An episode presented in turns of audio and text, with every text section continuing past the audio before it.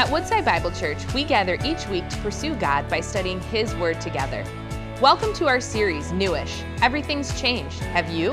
Where we're celebrating that in Christ we have been given new life. The only question is, are you living it?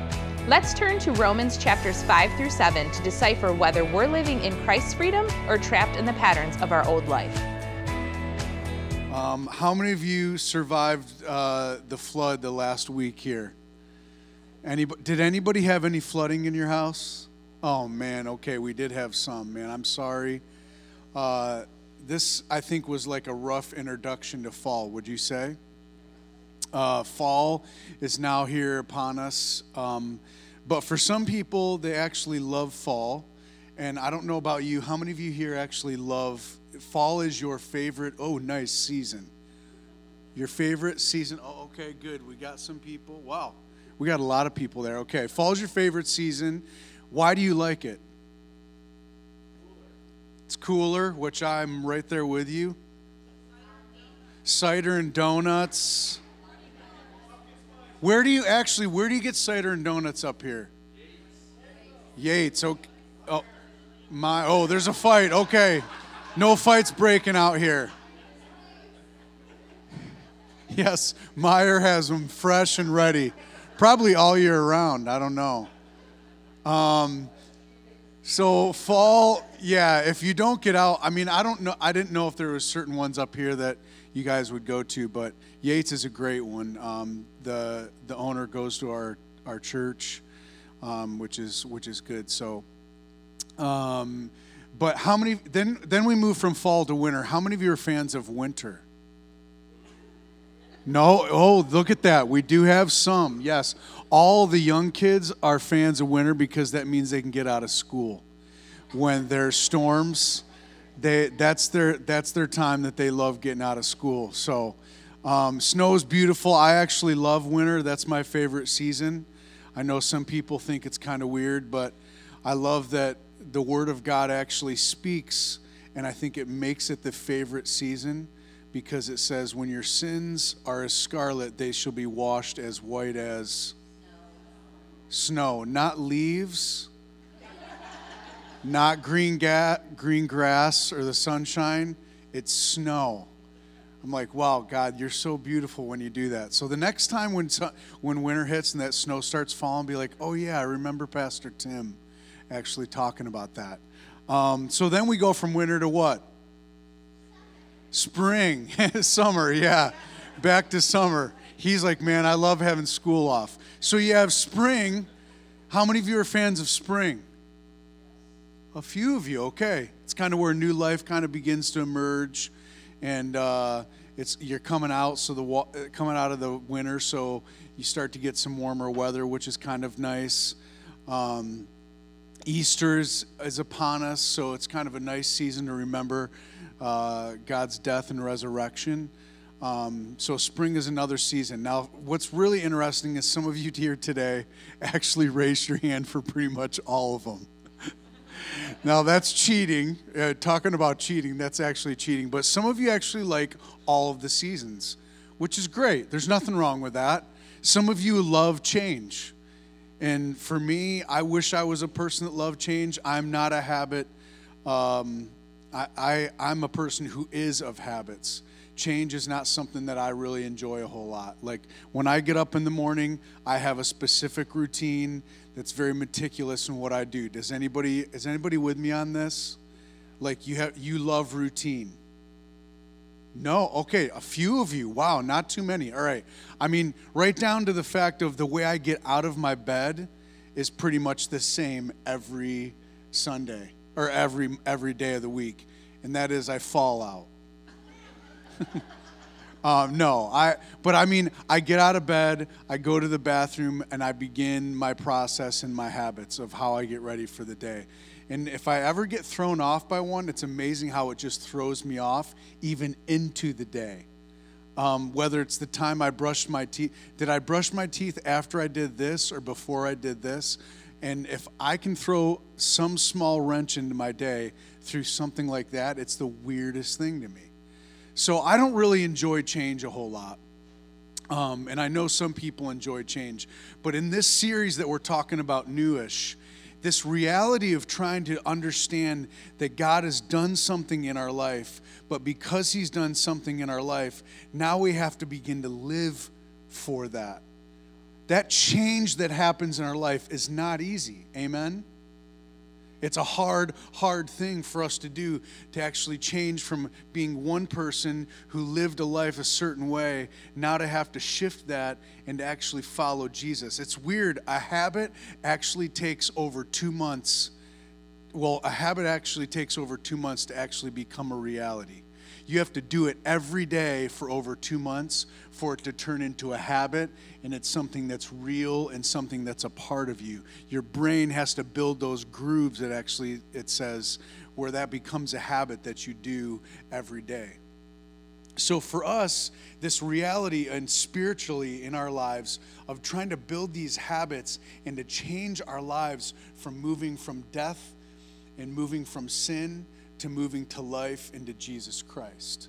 So, how do we do that? How do we break this power? And the big idea for us today is that sin is a power that wants to master you. Sin is a power that wants to master you.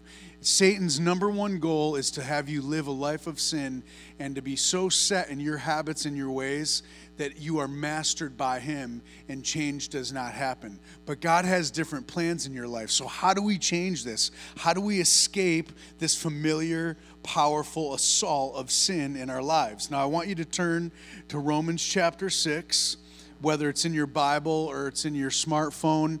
We're just going to read this together and kind of walk through a few verses to help us understand how to change, how to begin this process of sanctification where we are moving from death to life and following Jesus Christ if we know him.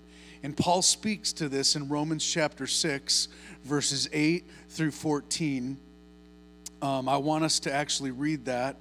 Um, and you can see it, I, I, think it'll be on the screen as well. But if you can follow along in your Bible or on your smartphone, that's great uh, as well. I'm going to read all this for us this morning starting with verse 8 of Romans 6, it says, Now if we have died with Christ, we believe that we will also live with him.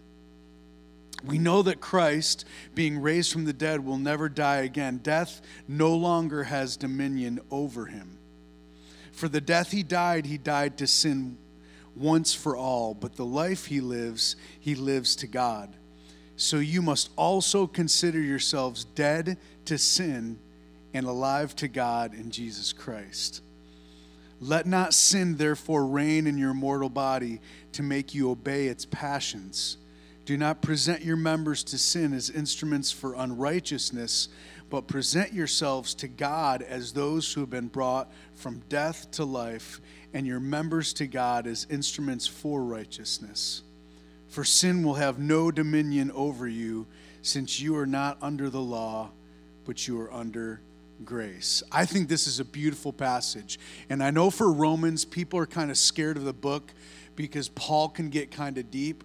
But as you see in this passage, and as we will discover in this passage, it's such a beautiful text for us to understand the power and the dominion that we can have through Jesus Christ in our personal lives.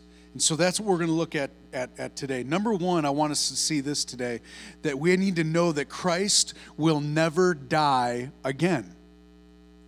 Christ will never die again. I think this is huge in overcoming this reality of sin mastering us. Look at again verse 8 to 10. It says, If we have died with Christ, we believe that we will also live with him. We know that Christ, being raised from the dead, will never die again death no longer has dominion over him. For death, he died, he died to sin once for all, but the life that he lives, he lives to God. I love that verse in verse 9 where it says, We know that Christ, being raised from the dead, will never die again. Aren't you glad that Christ doesn't need to die again and again for your sin? Can I get an amen in the house? Isn't it amazing that Jesus Christ, the Son of God, came to earth and took on sin, past, present, and future, and was nailed to a cross? And when he said, It is finished, he meant it is finished. Not just his life, but the reality that he was paying for our sin completely.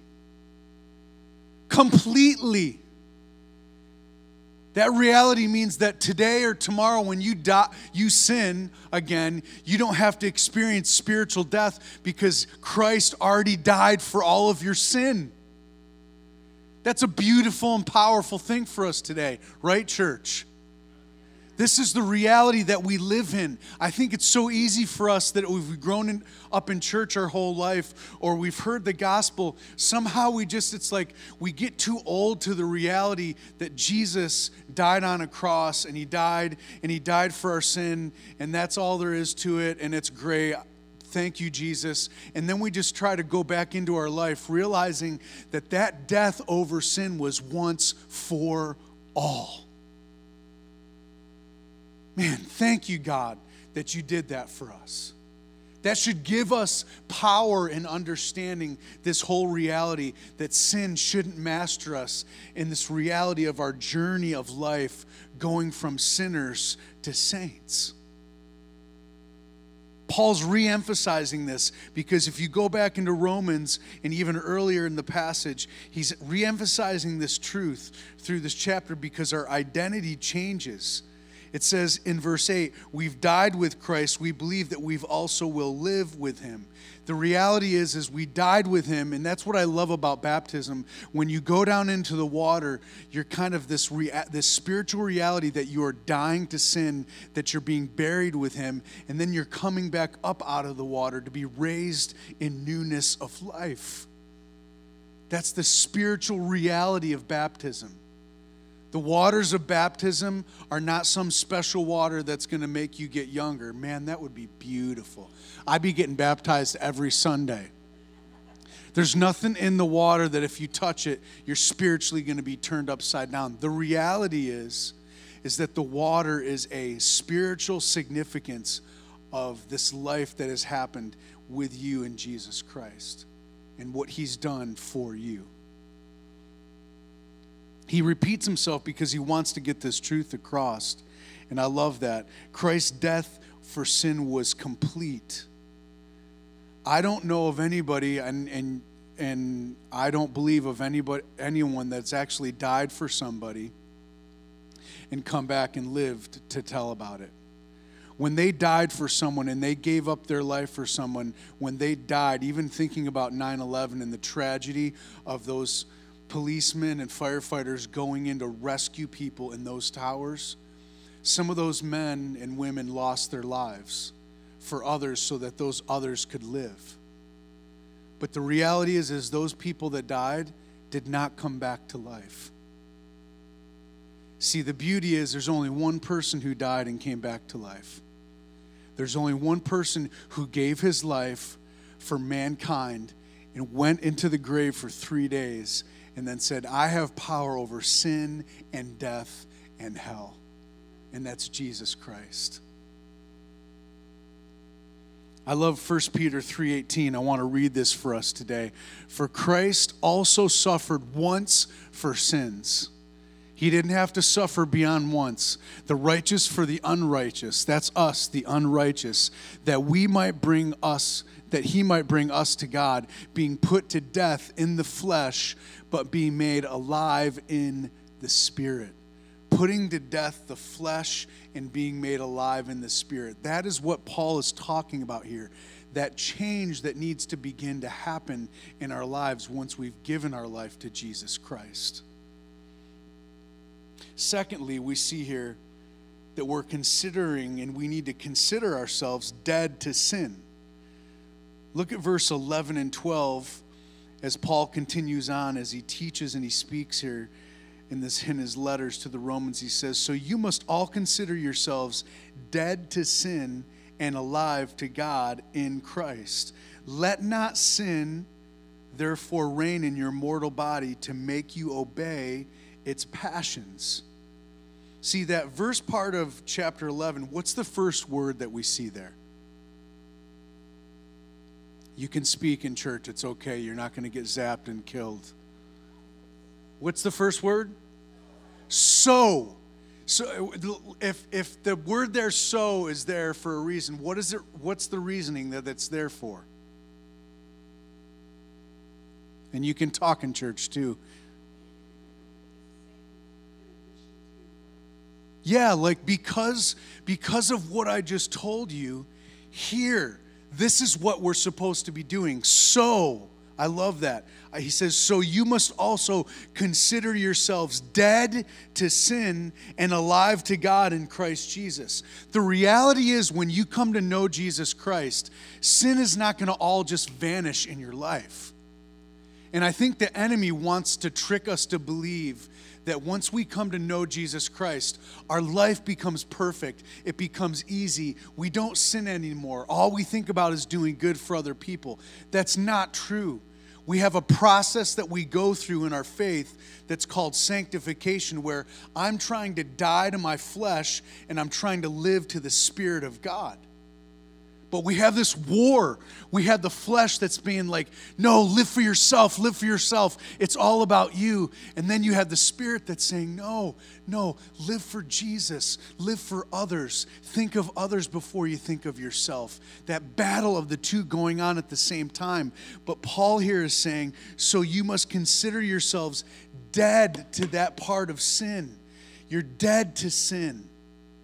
The next time that you're tempted to sin, which will probably be today. The next time you're tempted to sin, you should even say out loud, like, or to yourself, I'm dead to that. The enemy, no, I'm dead to you. Sorry. I'm not I'm not following that. Because that's not what Jesus Christ saved me for. He did not save me to go back into sin. He saved me for righteousness. It's hard though. It's a very, very difficult battle for us to live in that. And I want to even tell you personally, I'm in that battle and we'll be in that battle our entire lives until Jesus takes us home. See, that's why people sometimes don't really want to accept Jesus Christ because they either don't want to battle the flesh and the spirit or they're just afraid that once they once they pray a prayer to receive Christ, now they have to be perfect. I want you here to know today you don't have to be perfect to follow Jesus Christ. Because if you did, that means his death wouldn't mean anything. And what's the beautiful thing is, is that you don't have to pray to receive Christ again and again. This is the passage that we would refer to to someone that says, Well, I have to receive Christ again. I can lose my salvation and I have to regain my salvation. No. See, if that was the case, then that means Christ has to keep dying. And the reality is, is that he died once for all.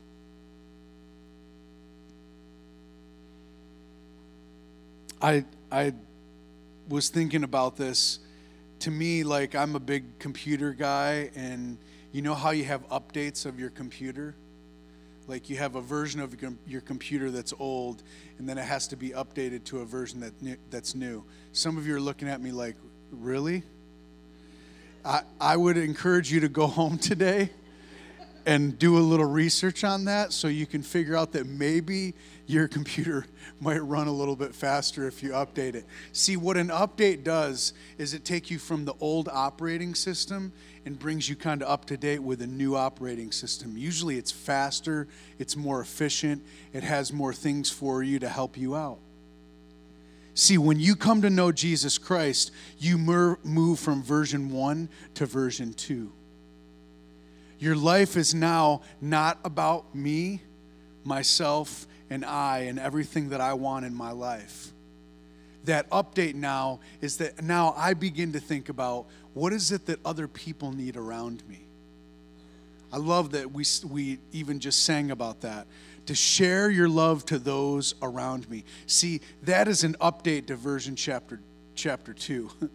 It's like, man, my life now is going to move from this being about me and not about Jesus Christ and about my flesh to now being about other people and being about the Spirit of God and following other people, loving them, serving them, thinking about them above myself.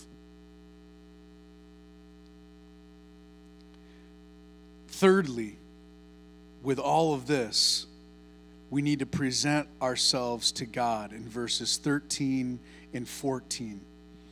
Paul continues on here.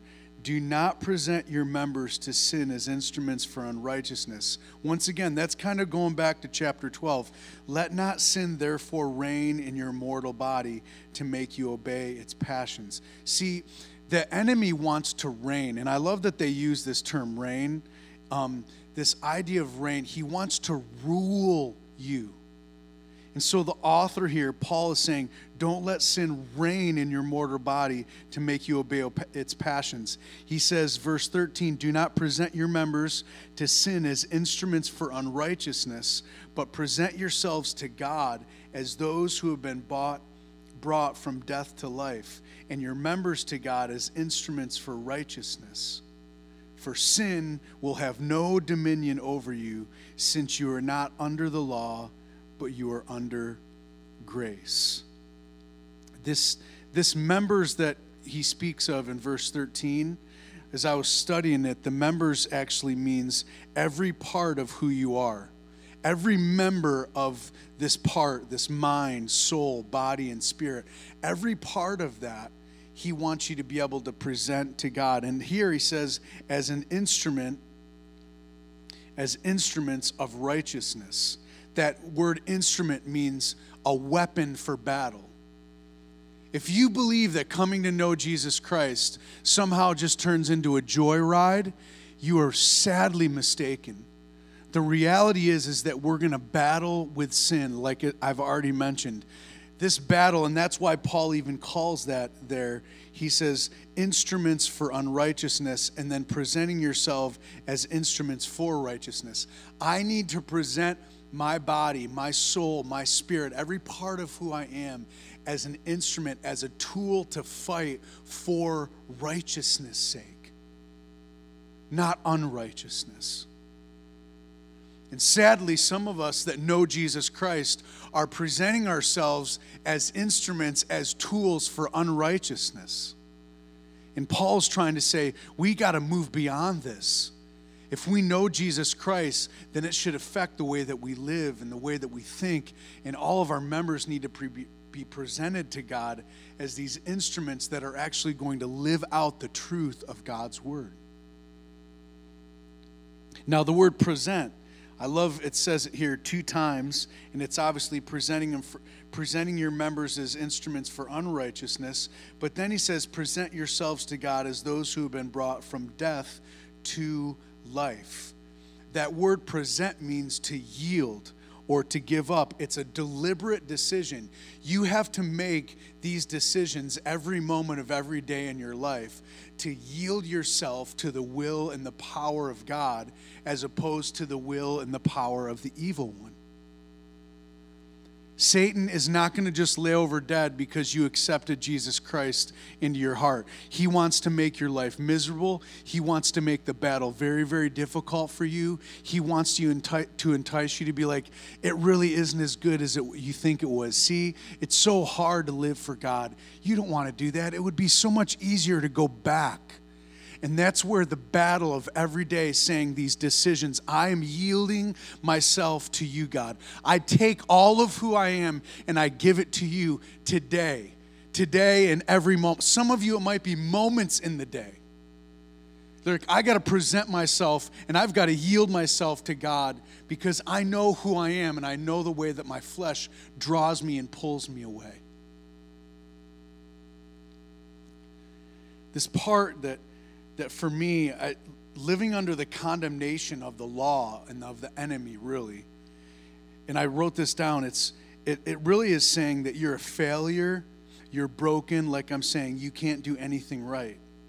But see, we live under God's grace. Isn't that amazing? Where it says in verse 14, sin will have no dominion. That there's that word dominion, which means rule over you, since you are not under the law, but you are under what? Aren't you thankful for grace? Grace is God's riches at Christ's expense. Grace is that we bring nothing to the table and God gives us everything. And we're not under the law. Paul's saying, You've lived under the law for too long, and the law will just let you know that you're a sinner. And I don't know about you guys, I don't need to know every day when I wake up that I'm a sinner. I feel like the entire day I have the enemy standing right there, like, yep, you're a sinner. See what you just did? Yeah, see how you're broken? See how you're a failure? See how you're not following after God? It's like he's just there whispering in your ear. And that's where the reality to me is no, by grace, grace tells me that I'm forgiven, I'm justified, I'm new, I'm loved, and I'm alive. That's what grace speaks to us. So when you hear the enemy trying to whisper these words, even today as you leave this place, you just turn to grace and you say, No, I've received Christ's grace. That is not the person that I am anymore. I'm moving this way in this direction towards Jesus and towards following him because of what he's done for me in my life.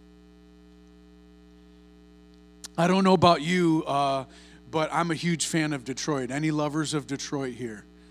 It's a beautiful, beautiful place. I lived there for eight years, right in the middle of downtown. It's an experience. Every day you wake up and you see something you've never seen before. Like one day, I watched a guy, I was driving to work, and I saw a guy shadow boxing a tree.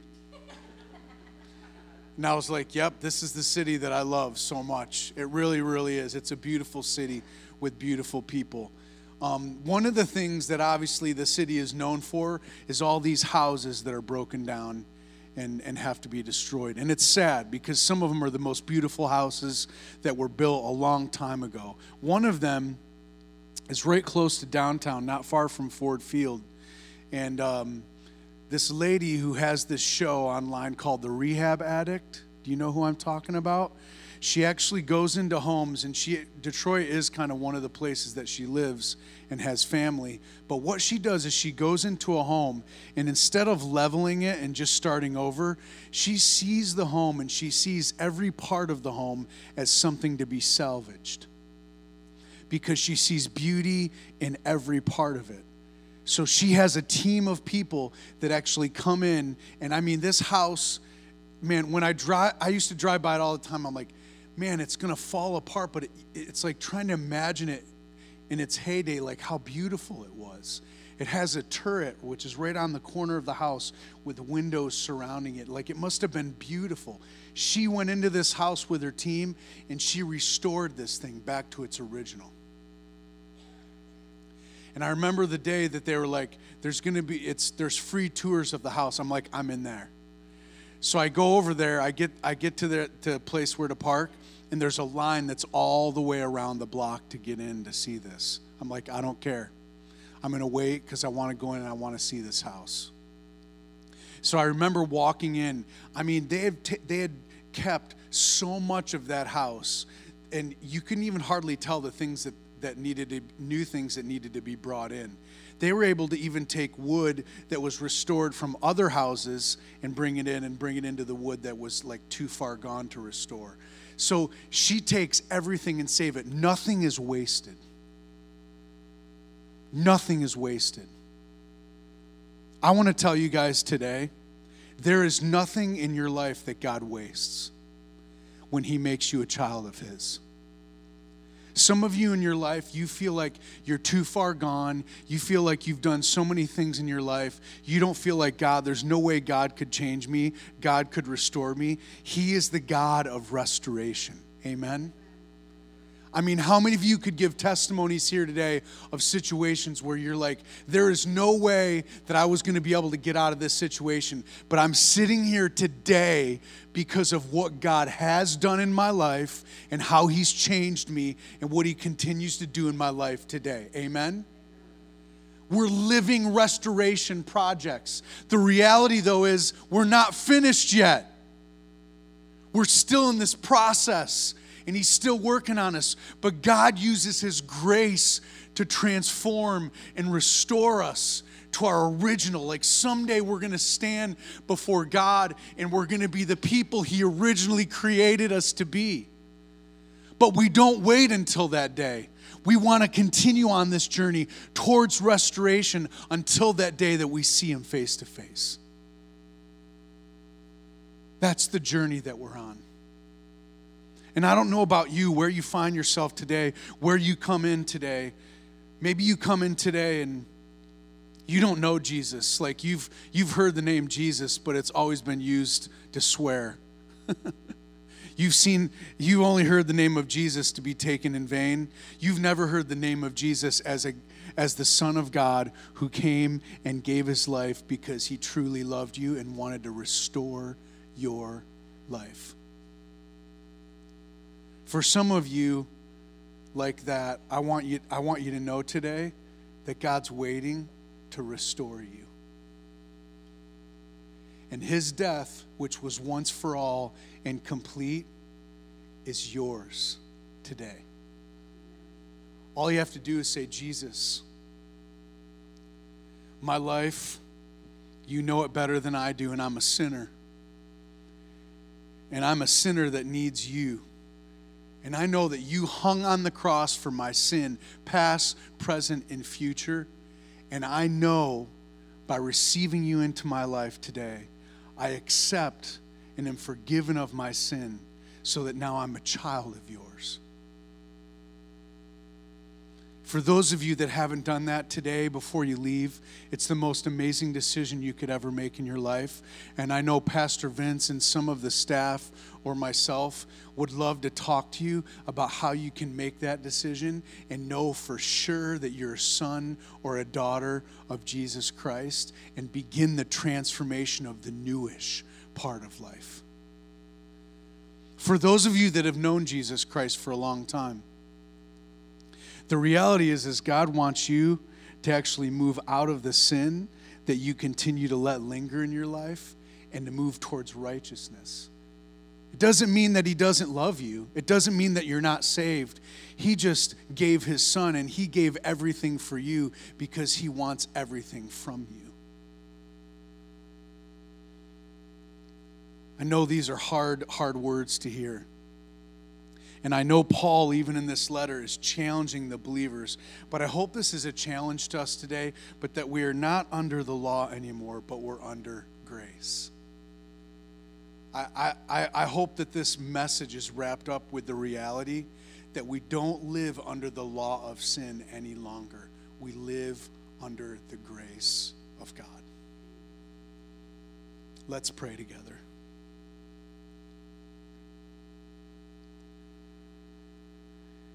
Father, it's it's only your grace. It's only your grace, just like the song says, that's greater than all of our sin. All of our sin. There is no sin that anyone has done here today that your grace cannot cover. Thank you that you died once for all. You didn't have to die again that your death completely took sin and hell and said, It's finished. I give myself as a sacrifice for sin. Thank you for that sacrifice. Thank you, Father, that you are with us on this journey of sanctification, of becoming more like you, less like the world, less like the selfish self that used to always live inside of us and come out all the time, that we begin to see our lives change and become more like you, Jesus. We just want to become more like you, Jesus. That's our heart's desire. That's what we want to see in our lives. And I pray that you'd help us with that. We need help in our minds. We need help in our souls. We need help in our spirit. We need help in our decisions that we make every day. We need to become more like you, Father. So help us with that. We claim your death, your burial, your resurrection to give us power over sin and to receive new life in Jesus Christ. And it's in that name, that matchless name of Jesus. There's no other name. There's no other name but your name, Jesus. Thank you for being our cornerstone. That we can lean on, that we can lean our lives and put our lives upon, knowing your love for us. And it's in your name that we pray. Amen. Thank you for joining us as we study God's Word together. We would love to hear how God is moving in your heart and get you connected into the Woodside Bible Church family. Head to woodsidebible.org/connect to introduce yourself to us today.